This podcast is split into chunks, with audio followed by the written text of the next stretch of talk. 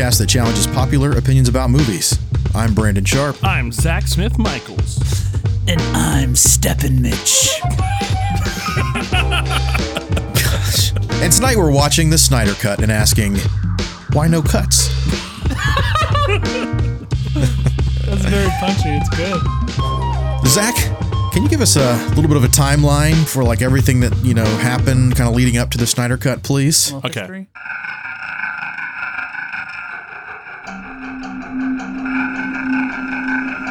After the success of The Dark Knight Rises, DC was interested in doing a movie about Superman. They hired Zack Snyder to come on and direct the film, making sure that it would link in with other characters in case they wanted to spin this off into a franchise. After the success of Man of Steel, they decided they were going to keep going, and they cast Ben Affleck as Batman and announced Batman v Superman, the sequel to Man of Steel. Kind of. This film introduced more members of the Justice League, and we finally got to see them in their full fruition in 2017. However, the studio had been pressing on Zack for a while. Their biggest thing keep this under two hours and lighten the tone. Due to a family tragedy, Zack Snyder left halfway through production, and they brought on Joss Whedon, the bright and colorful, happy filmmaker. and we got 2017's Justice League, which, even though people were eh, on it, I think we can all agree it was a bit of a mess after this movie was released, immediately people started saying, release the Snyder Cut, release the Snyder Cut, while other people, like me, said there isn't one. In 2020, we were all proven wrong when they announced that there would be one, and that's what we're here to talk about now. Yes. Yes. Yes. Yes. I just want to say it's bonkers to me. We're getting like Black Adam, Suicide Squad, and we're still talking about a movie from tw 2017. Yeah. That's Yeah. how big a deal this is. Yeah. I think one of this is a unique situation. I think it's safe to say. You know, this isn't just like someone made a bad movie and we wanted a better version. You know, uh, rumors started spreading about this movie. You know, there was lots of um, chit chat about studio kind of Mustaches. meddling and you know what was going on with Zack Snyder and Joss Whedon. What was you know what do we attribute to him? What was hmm. you know what was Snyder's original pieces? And I feel like just because there were so many moving parts in this like original thing, mm-hmm. I, I feel like we've gotten you know this outcry, if you will, from from fans. You know, fans have made noise before. This is different Yes. though. And that's a really good point because like the the articles you read online about this are very much like this is a whole brand new chapter when it comes to fandoms and their impact on movies. I'm like, fans have been doing this Yeah. since uh, you ever heard the story about um uh when Sir Arthur uh, Conan Doyle wrote um Sherlock's death and everyone canceled their magazine subscriptions. They're like, I, I, I hate this. This is the Yeah. worst. This has been going on for hundreds of years. Wow. But it's the volume Mhm. and the power the fans have now that's different, right? Because it's like the biggest tentpole imaginable, right? Because it's not just like a four quadrant movie anymore. This is like China. It's like hundreds of millions of people are like getting involved, right? And they're like, Yeah. give us what we want. And they have to cater to that because it's hundreds of nations now. Like it's a big amount of people. Anyways, Right. it's Mhm. it's crazy. Yeah.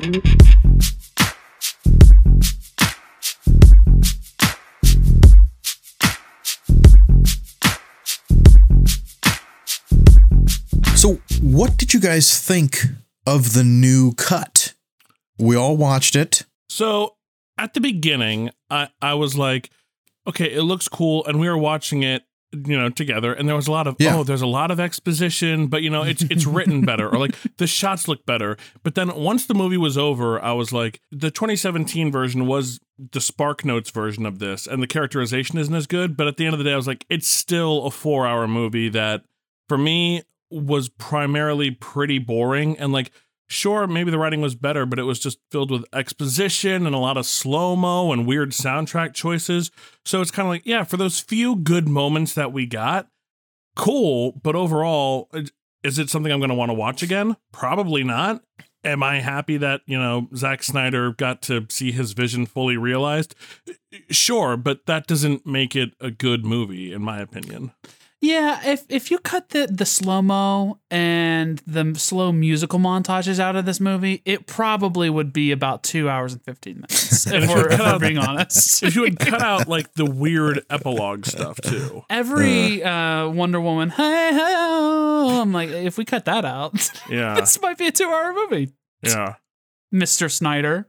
So I remember when I first saw the 2017 version, uh-huh. and Zach, you were giving it rave reviews in the office, and it was it was something with that I had high expectations for. Now, I'm that was at the time. I realized that since then you don't care for it. And honestly, my view of it has taken a downturn. Also, I think I, I did we all have that experience? I feel think like I- everyone I who did saw they like like, it. I This went and is saw it okay.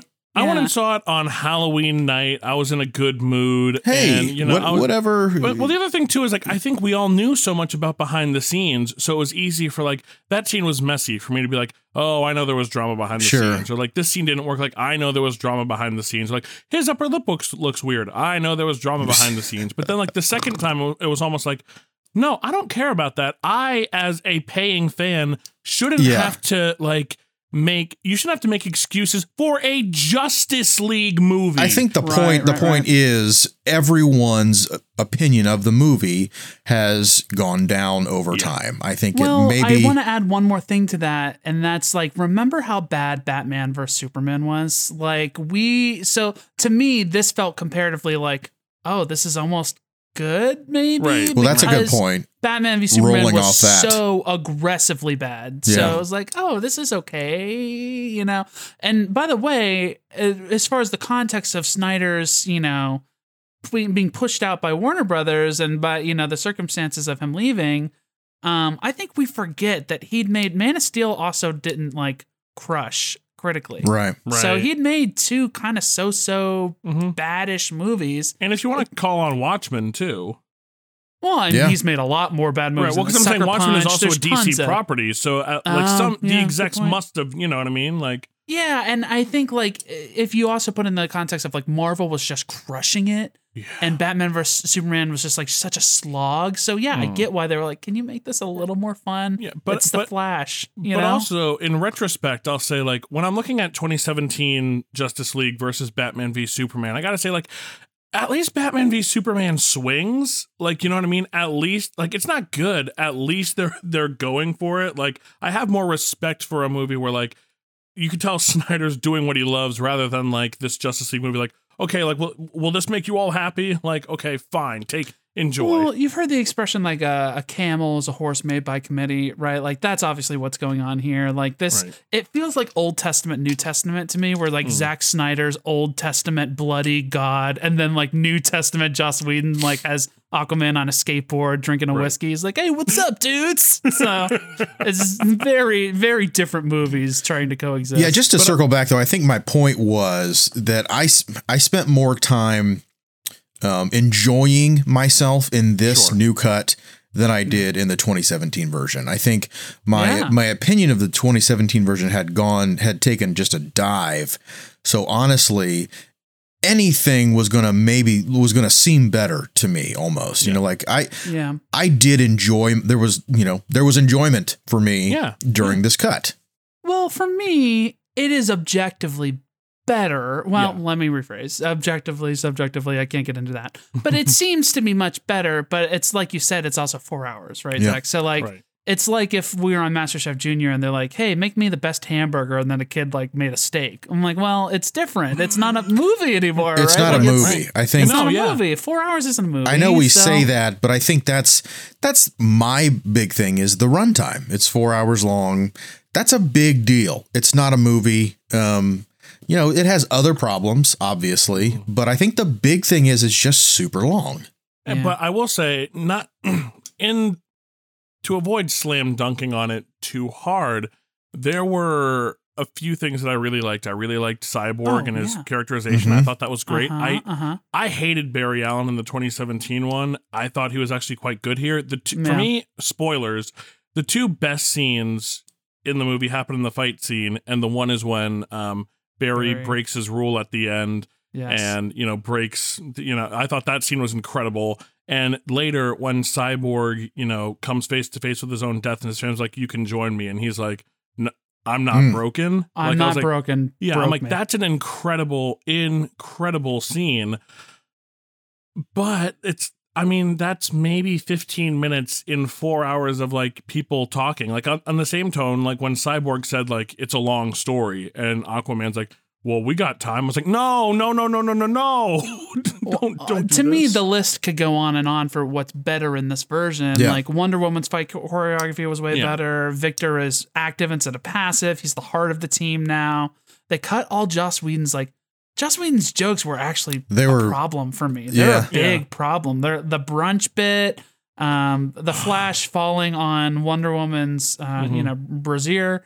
Uh, these were these were giant problems. Uh, so I do think um, I do think it's a much better movie. I mean, it just but again, the big problem for me. I is, will say, like can as I watch four hours? as the scene started to tick off, um, I think one thing I was noticing was he was really this time able to thread um, the needle with some of these scenes. I mean, the, the the best way I can put it is stuff started to make sense. Um, Yes. yeah. In fact, I would love to know how he was able to put himself in that frame of reference for this film. Um, I, I mean, there was just a handful of times I was like, "Oh, now you know." Now I understand. You know, like Yeah. um, the scenes were just fleshed out. Uh, the Mhm. characters were fleshed out. There was more like beats that um, made the characters feel real and fully realized, and um, just little, just like little moments uh, that made a scene work. Whereas, like before, you know, it may have been like I am thinking about like the um, on Themyscira when Steppenwolf Yes. comes there. Yes. That It's was a big one for me. it's yeah. yeah. it's whatever, but the battle seemed so much more gut wrenching.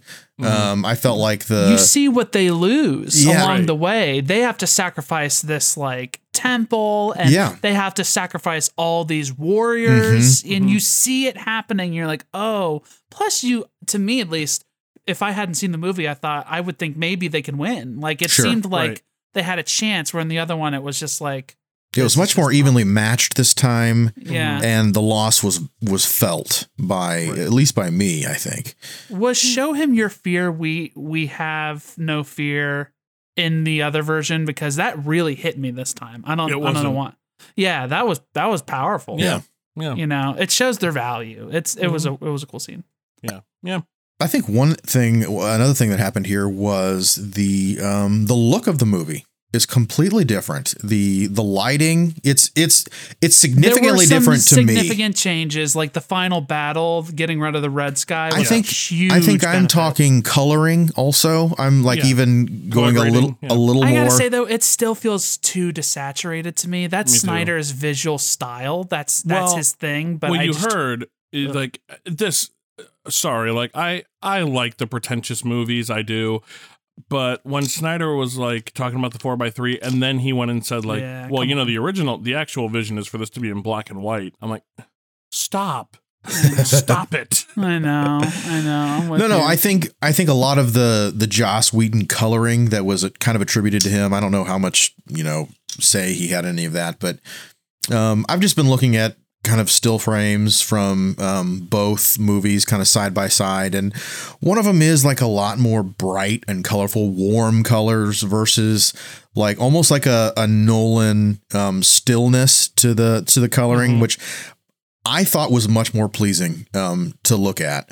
I think there was also significant leaps forward in the CGI. I think there was there was for sure. there was big misses with 2017. I mean, for me, Yeah. and you guys are probably sick of hearing me talk about this, but no more fuzzy lipped Superman.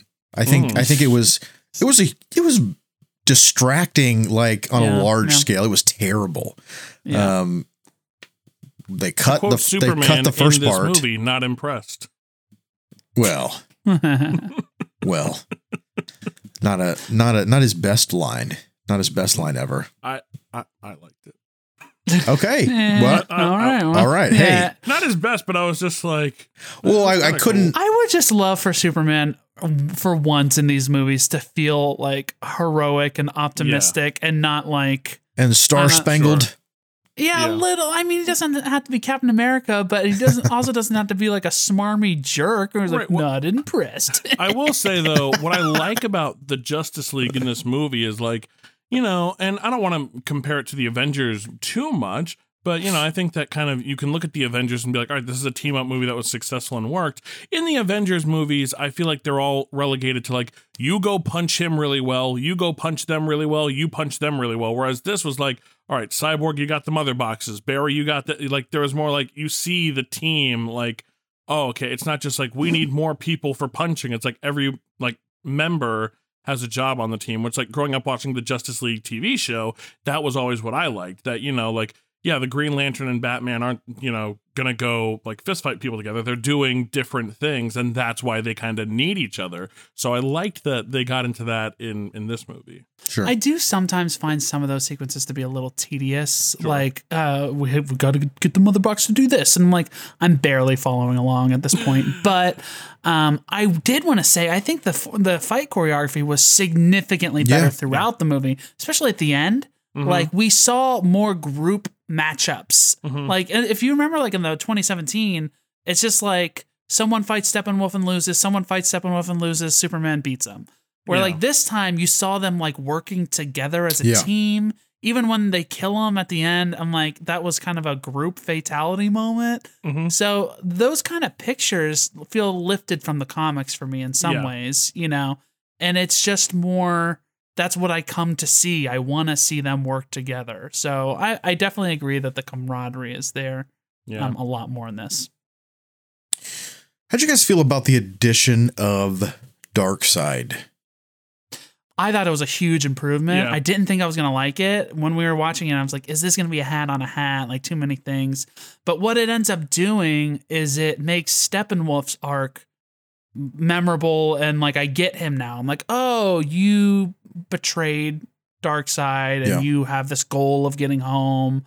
Um, and there's a bigger, I, I don't want to compare it to Mar- Marvel either, but it's like there's a bigger Thanos like threat for this universe. Darkseid is a big deal. Mhm. Plus, his whole like arc early on of like Zeus and uh, Ares and Artemis and the Green Lanterns like fighting uh, side back in the day on Earth kind of shows you like, oh, humanity and Earth can beat him. We just need the right group of people to reform. So it kind of gave it this parallel like structure that worked for me. Where before, when they would say things like, uh, I thought They the said age of hero heroes would never rise. will never rise again. I'm like, what are you talking about? what are we talking about? The Age of Heroes. So th- that whole additional scene, first of all, it was freaking awesome. Like I thought Mhm. the action was awesome. Yeah. Um, and it's cool to see like also like the Atlanteans and you know the Amazons, like all those people working together. I'm like, oh, this is what Leonidas. makes DC a- Leonidas. It makes DC very distinct from Marvel to me. So I love that kind of stuff. Yeah. What were we talking about? We were saying we love that with the mother boxes. They're like, all right, Atlanteans, you are putting it in your most sacred temple, and Themyscira, like you, it is guarded day and night in the most sacred temple, and then humans man's- digging in the dirt, put it in the ground. like three feet too. Not even Yeah. it's just like uh, You'll never never find, it here. Yeah. That scene in particular, I really enjoyed this time. I love that. I- yeah. It was it was like very obscure and um vague in the first in the first edition of this movie and I felt like it did help tie things together yeah. at least for me. Yeah. The anti-life equation gives Darkseid a reason to come back later if they were to continue. again, to dip back into the negative, when I think about this movie, though, I don't. I'm not thinking about any of that realistically. Like I'm thinking about a sesame seed falling off a hamburger bun in slow motion. I'm thinking about like people standing that. around talking. You That's know what I the mean? Like the hot dog scene, right? Oh, Yeah. the hot dog. yeah, you like, gotta I'm thinking. specific. It's more like I'm. Th- I'm thinking about the people standing around talking because they're like they might release this in IMAX, and I was like, yeah, some of those scenes might look cool, but like, do I want to like watch them like sit around the Bat Cave and like have discussions? Like, I think my thing with that is a lot of the added exposition felt Yeah. very for the fans. Yeah. Mhm. Like it's Yeah. very like, oh, we're giving you this thing from the comic and that thing from Mhm. the comic. And I think for an average moviegoer, it maybe wouldn't be that big a deal. A lot of, there are a lot of things like that. Like even the Martian Manhunter scene, Oh, like where I have to watch Lois and them talk for like four minutes for just the reveal that Martian Manhunter's in this. I'm like, this is for the fans and no one else, and it Nobody didn't need to be in here. Yeah, Yeah, it didn't. well, the need to be. entire epilogue, like the extra, the stuff with like Lex starting like with his like, I'm gonna start my own league, and then the stuff with Joker and Batman. I was like, nah, no. It's it's just more of Batman being super. d- When uh, two people dropped f bombs in this, Victor and uh, Batman. I'm like, Mhm. are these heroes? I'm like, I, you can curse and be good, but like it was just like, I I'm gonna effing kill you. And I'm like, Mhm. I gotta tell you though, that intrigued me. The dream sequence, whatever, like as a scene, maybe it wasn't great, but it really kind of piqued my interest for where the universe could go from here. well, Uh, I do love the weird parallel timeline kind of stuff from the the comic source material. I do really dig it, and I gotta say, Barry, them adding the idea of him running back in time in this movie, Yeah. Mhm. actually justifies the multiple timeline thing in a way that felt like I was like, oh, okay, yeah, you can do that, you know, because Well, it literally also- changed the past. That the, you know, there was that scene in Batman v Superman with the Flash who comes to you know, and it just it made no sense at all, no sense at all in Batman v Superman, and clearly That's they right. were they were planting seeds or something, you know, Sesame seeds. they were they were hoping to build this thing out and there would be some type of callback but you know we we get none of that. And at least now there is some hint of what it could have meant you know? Right. like i think well i don't think it justifies that all by itself but i think it just makes things a little more interesting. You know i think it makes things blend together a little better um, it just it just is a much more complete picture i think than 2017 version you Yeah, know for sure, um, for sure. that's yeah, that's my main thing.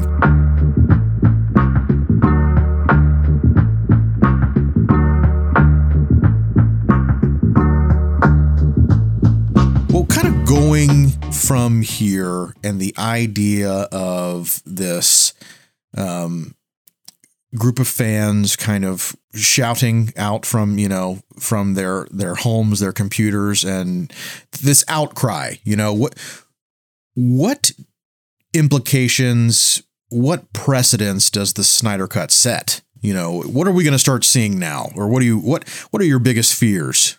I mean, I, I made a joke about it when we were pitching, and I was like, well, now we're going to get, you know, people with release the Johnson cut of Rise of Skywalker and stuff. And like immediately when people like, release the David Ayer cut of Suicide Squad, release the this, release the. It's like, you guys are now like assuming that every studio made movie that there's like a good version trying to get out. And I mean, sometimes a cigar is just a cigar. Yeah, I also want to say though this isn't new, right? Right. Like Sure, Ridley Scott's Blade Runner, Richard Mhm. Donner's Superman 2, you know, uh, there's just so many instances of director's cuts being demanded Mhm. throughout film history. It's not totally new, right? Right. I just think the type of fandoms, that's what's new. That's what's Well, distinct. I want to tread carefully here, but like this is also a very violent fandom. Like reviewers were getting death threats when Yes. Batman v Superman out came out. The director of Suicide Squad at the premiere of Suicide Squad said F Marvel on stage. Like this is th- these are some murky waters here. So, you know, and you, there were stories about people receiving death threats like from the studio and a guy got bullied off of Twitter who was one of the executives. So it's kind of like, I mean, yeah, on the one hand, like I, I think it's it is kind of cool on the one hand that fans rallied for an artist to get to fulfill their vision and that the artist loved the project so much that they actually came back and did it. But on the other hand, there's this side of like, hey, bullying works as well. And like I I don't know, that makes me sick a little bit. Yeah, I mean, if you even think about like retconning and redesigns like Michael Myers, Sonic, Ghostbusters, right? Like fans do have a lot of sway right now. It's Mhm. kind of a sign of the times for filmmakers. Mhm. and outrage right now because of social media is its own currency. Um, and that is a little bit frightening to me of like there are tens of millions of people with Twitter accounts who can just get on and they know how to weaponize that and get Mhm. what they want. Um, it's not it's not that I think it's bad. I agree with you, Zach. Like I think it's probably in this instance for the best that he got Right. to make the movie he wanted to make. I think this is a good thing that happened. Right. But Probably even a little bit therapeutic for him too. Yeah, absolutely. And especially when you know the circumstances of how he left, it, it's a good thing. But at the same time, yeah, I, I do worry that, you know, we're going to um, just fans are always emboldened. So I don't want to be like, no, now they're really going to be. Um, but I just think the the amount of power they enjoy now over studios maybe might might be a dangerous thing. I don't know. Yeah, and I even worry about like do people understand like how movies are are made now because you know I, i've seen like i've said a few times like movie didn't need to be four hours and i've seen people like but they had to to introduce all the characters and i'm like going through movies in my head like oceans 11 spider-man into the spider-verse like all these there are there have been movies made that aren't four hours that have Yeah. a lot of characters that are good Yeah. Oh my goodness. Oh my goodness. Yeah, absolutely. and it, it does maybe frustrate me a little bit where like it's it's just like we're we're giving directors so much like give the auteur their their due. We're like I don't I know our perception of studios is really negative right now. I get that that's where we're at culturally, but they have a job and they have a function and I there are a lot of people at the studios who love movies and that's why they got into this mm-hmm. they they have a function in the movie making industry to rein in artists and to give the best thing possible maybe not artistically all the time sometimes it's the best thing possible for the bottom line but it's just like it's it's like if we created a culture that's like writers are the best but we don't want editors Uh, like that's just weird to me Right, that right. there's Mhm. a role they all play a part Mhm. Right, they all well, play uh, a part if this ends up sounding like nonsense, I hopefully m- what I'm saying can be tracked. But I think about you know like I think about Endgame, and it's kind of like well the reason why you got to have those big moments and why it all felt cohesive at the end. You know, you look at some of Marvel's choices like firing Edgar Wright from Ant Man and Yeah. things like that, where you're like they weren't looking for auteurs, so it's kind of like did you love Endgame? Like, yeah, it's the second highest grossing movie of all time.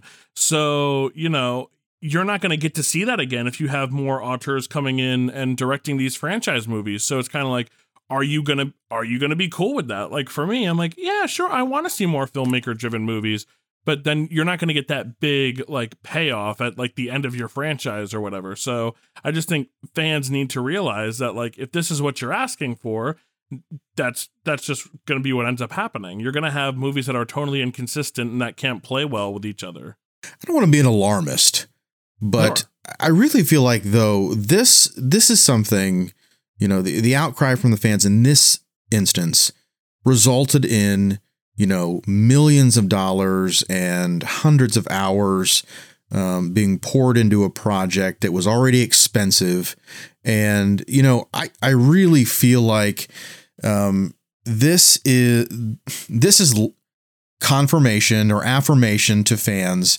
that you do have power. And I really feel like we are starting to see, you know, a, a democratization of um, studios in Hollywood, kind of just in general. Yeah. I don't like populism.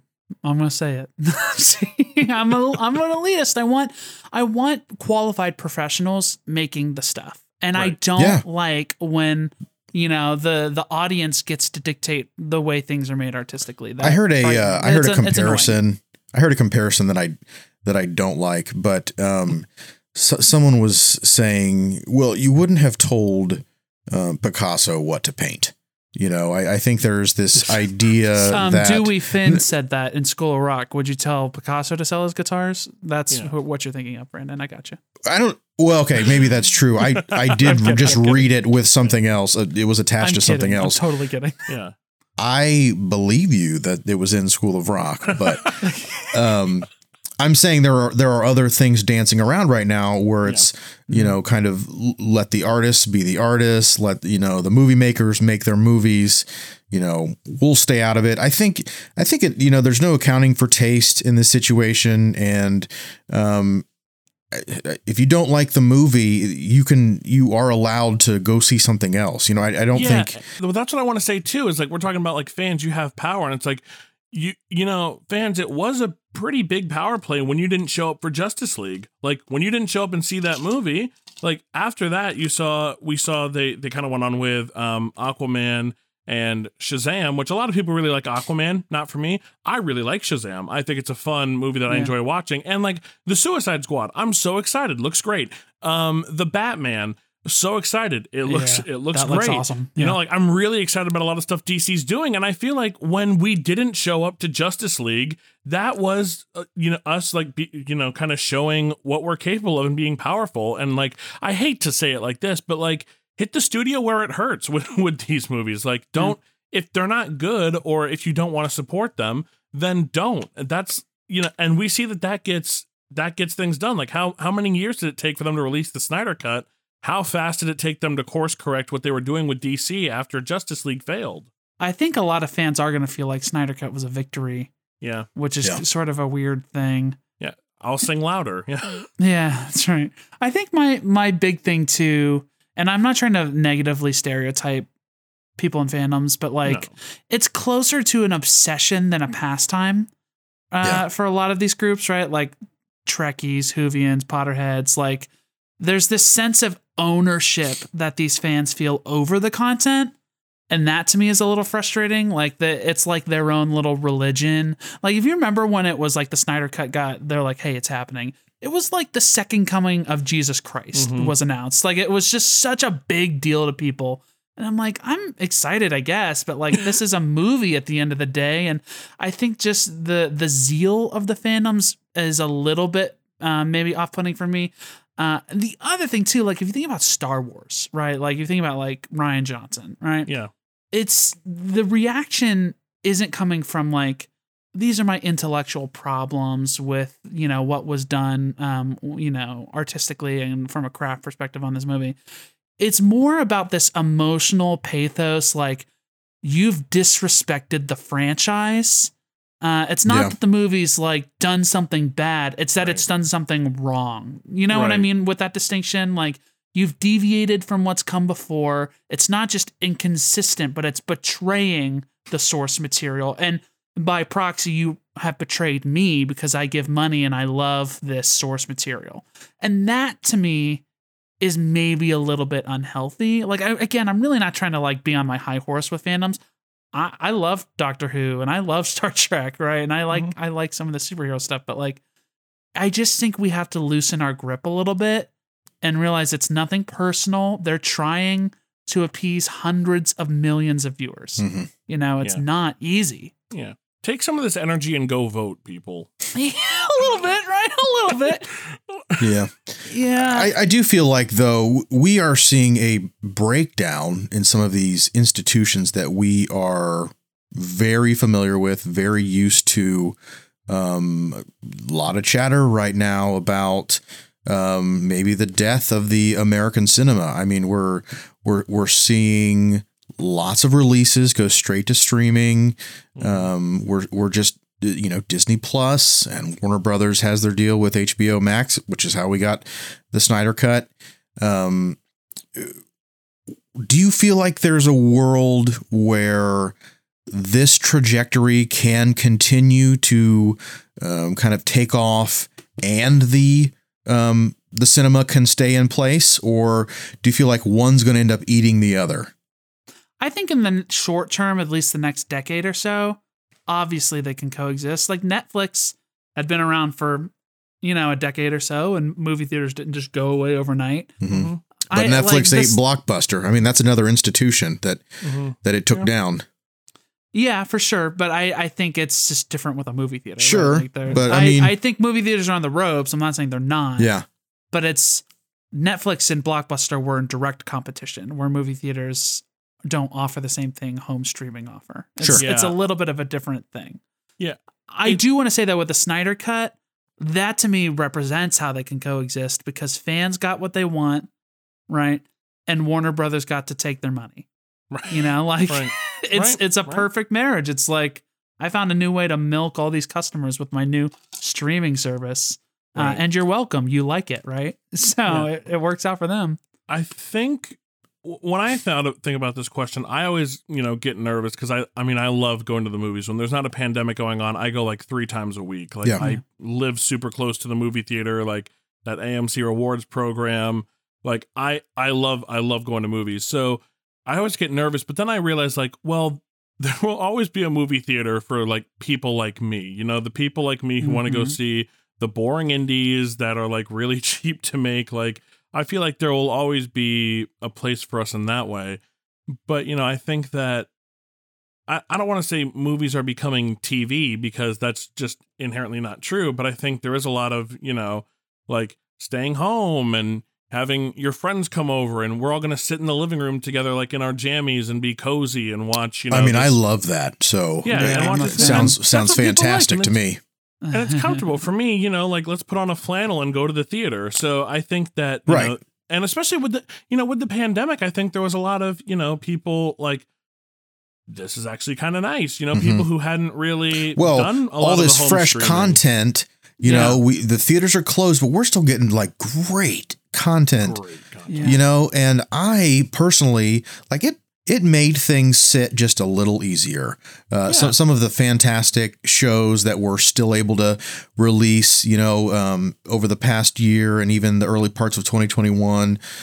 Some of the um, great movies that we've gotten, like it just it just made things that maybe I was upset about just go down a little easier. You know, it it helped pass the time. Yeah, and I'll say, I- Brandon, like you're a dad too, so there's a lot of you can't go to the movies all the time. Right. And I noticed this year you were watching more new stuff. So I think Mhm. for parents also, there's a level of, you know, I can watch new things. Like I can be like caught up in the cultural zeitgeist, so to speak. So I I just think that it's it's convenient and Mhm. it's comfortable. And you know, again, like it, it makes me sad a little bit, but then I remember like Oh, it's sad. well, you know, well, my, you know, weird A24 movies aren't going anywhere. There Yeah. will always be like well, that's what I mean somewhere by for it's them. different. They're different Yeah. markets, Sure. right? Yeah. Like streaming may have killed CDs, but it didn't kill vinyl. Yeah. Right? They're different Yeah. markets. Mhm. It's different, you know. So I think Netflix is going to exist, and you know Disney Plus is going to exist, right? But theaters will exist for those big, you know, you want to go to a movie to see it Yeah. kind of Right. kind of things as well, and they can mean, exist in I absolutely miss going to the movie theater. I Mhm. I really miss it. I think I made it once or twice before things kind of shut down last March, and um, yeah, like I Godzilla mi- v Kong. Are you kidding me? If I could see that in a theater on the Mhm. big screen in That's IMAX, the only It's way I gonna would be- see that movie. yeah, It's like gonna with be a big. big I mean- thing of popcorn. Oh, Yeah. I was thinking like I'm a huge Tom Cruise fan. I, I need to see the second um, Top Gun in Top in a Gun, theater. yeah. I need to do that for myself. Um, Mhm. That's the one. You know, there's the new James Bond and stuff coming out, but that's the one that I like. I have to be in a theater. I cannot. I'm not going to allow myself to to. Uh, I'm not going to cheat myself out of an experience like that. Yeah, for me, for me, the theater is is a little bit more like I'm gonna get to share this experience with someone mhm. without Yeah, you know them being on their phone the entire time. like like realistically, like that's a big thing. Like you without know, their they're not gonna laptop be- flipped open, open Exac- or exactly, yeah, and like Yeah. you know now that I've I've rented you know a private theater here a few times, like it's just been it's been nice to like you know go away and into a safe socially distant area for right now, but still like the theater for me is just a magical, wonderful, beautiful place where like I can reconnect with my childhood and my adulthood meets up and it's like, you know, such a lovely experience. And, you know, I get that that's not everybody's experience. I dare say that's not most people's experience. And there's nothing wrong with that. It's, you know, what do we go to art for? So, you know, I think that it'll continue to exist in both mediums.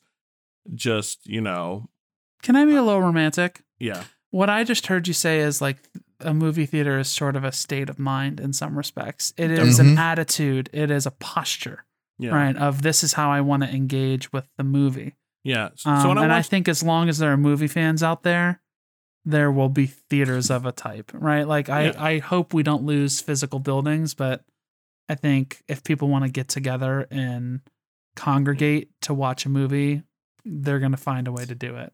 Yeah, I Mitch, did could you cheated please- watched, like Chi- Chicago the Trial Seven or Trial of the Chicago Ah. Seven, and like I'm thinking of ending things at home. I was like, man, this is one I would like.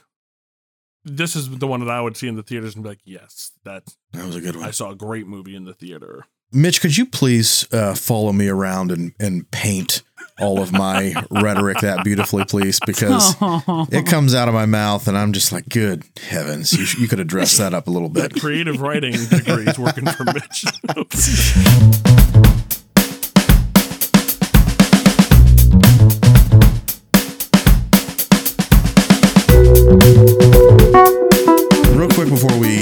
Shut things down here, um, I wanted to just circle back to the DCEU just for a minute. Um, Warner Brothers said no more. They're done. Um, we all know Spider-Man that uh, the uh, that that the mon- the dollar speaks. You know, if they if they see a, a financial opportunity, um, there's nothing that's going to keep them from doing that. Where do you see kind of just kind of based on some of the ending scenes that we saw and some of the post credit stuff? Where did you where do you see the DCEU going from here? Is it all like one offs, like um, Matt, what's his face's uh, Batman? Reeves? Yeah. Matt Reeves is Batman, or is it like are they going to try to get, are they going to keep stumbling along with this franchise? uh, You know, missing a wheel and uh, two flat tires. Like what what is what is happening now? I had a moment watching the Justice League movie, and I was like, I don't. In this format, which it would be impossible. I know right up front it would be impossible, but I was like, this format with like a 40 minute a week like formula, I was like, if they want, if they did like a TV show with this like iteration of Justice League, maybe someone who can, you know, tell a tighter story in a shorter time frame. Cause I was like, honestly, people were loving the idea of like there's chapters and you know it's broken down into Yeah. different like portions. I saw a lot of people liked it. For me, I was like, just tell the story. I like the idea. yeah. These aren't chapters. Brandon and I talked about that the other It's- night. yeah. They, it doesn't cut That up just that put up title cards. Yeah, I was just gonna put say, up if you want to take a break, here's here's the time to do that. Yeah. So I, That's I had a moment. I true. was just like, I was like, if you did an episodic, like multi-season something with this Justice League, then you could do all the weird, like parallel Yeah. universe and parallel timeline stuff and things like that. And I think, like honestly, they just learned that streaming is really working for them. So I mm-hmm. think you know, moving forward, like yeah, give me the James Gunn and the Matt Reeves and you know all the all this stuff. But if you want to keep going with this Snydery stuff, like you have an audience that loves it and loves it on streaming. There's So money like, to be made here. there. There's money There's to be money made to here. made. I think that's the question though, is where do they see the most money to be made? Because like Mhm. famously with Marvel, when they, you know, started making those movies and Iron Man uh, was the first one only because it tested well for toys, right? When they did focus groups. Wow. They asked kids, Mhm. hey, who's the coolest looking hero? Because they wanted to sell stuff. Um, and then the movies Hmm. ended up being successful and making a lot of money. Right. I do wonder with DC and with Warner Brothers, where do they see the money coming in? Because I mean, famously, Justice League bombed, but there is, you know, it lost money. right. Um, but there is maybe money to be made. But I, I really want to see how things shake out because the reshoots and stuff were expensive on Yeah. this. Yeah. So I just don't know how streaming works too, very, very with a lot of detail on like how they make money off Mhm. of it. You know, like I, I just don't. So Yeah. I, I think the studio is going to have to make a decision based on where's the long term trajectory for this going. Does that make sense? Because just Mhm. because they might be able to squeeze a couple good movies out of Snyder doesn't mean that's setting them up for the best use of these characters in the long Sure. run. Yeah. You know? Yeah. Um yeah, and I'm I'm gonna say too, like, I would just if I were DC, I would remember like you have the characters, you Yeah. know, to to do anything with. Cause I, and I was thinking about this a lot, Mitch, kind of what you were saying.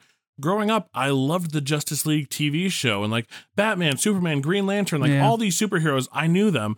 I, I'm going to name three characters I didn't care about when I was reading comics as a kid: Iron Man, Yep. Thor, and Captain Yep. America. I didn't care about them. I can name three more: Hawkeye, Doctor Strange. Like you, you know, like all these characters I didn't care. I didn't about. care about anything Marvel except for like Spider Man, I Sure. guess. X you Men. know, X Men was my X-Men- thing. X Men Yeah. was cool. yeah, yeah. but X-Men and Spider-Man was it, though. Way cooler. So yeah. Yeah, like, for sure. You have it's kind of like when you go to a kid's when you go to a, when you were little and you would go to like your richer friend's house and they'd be complaining about I don't have this. You you have all the toys. Uh. like you have all of the toys. Play Right. with them.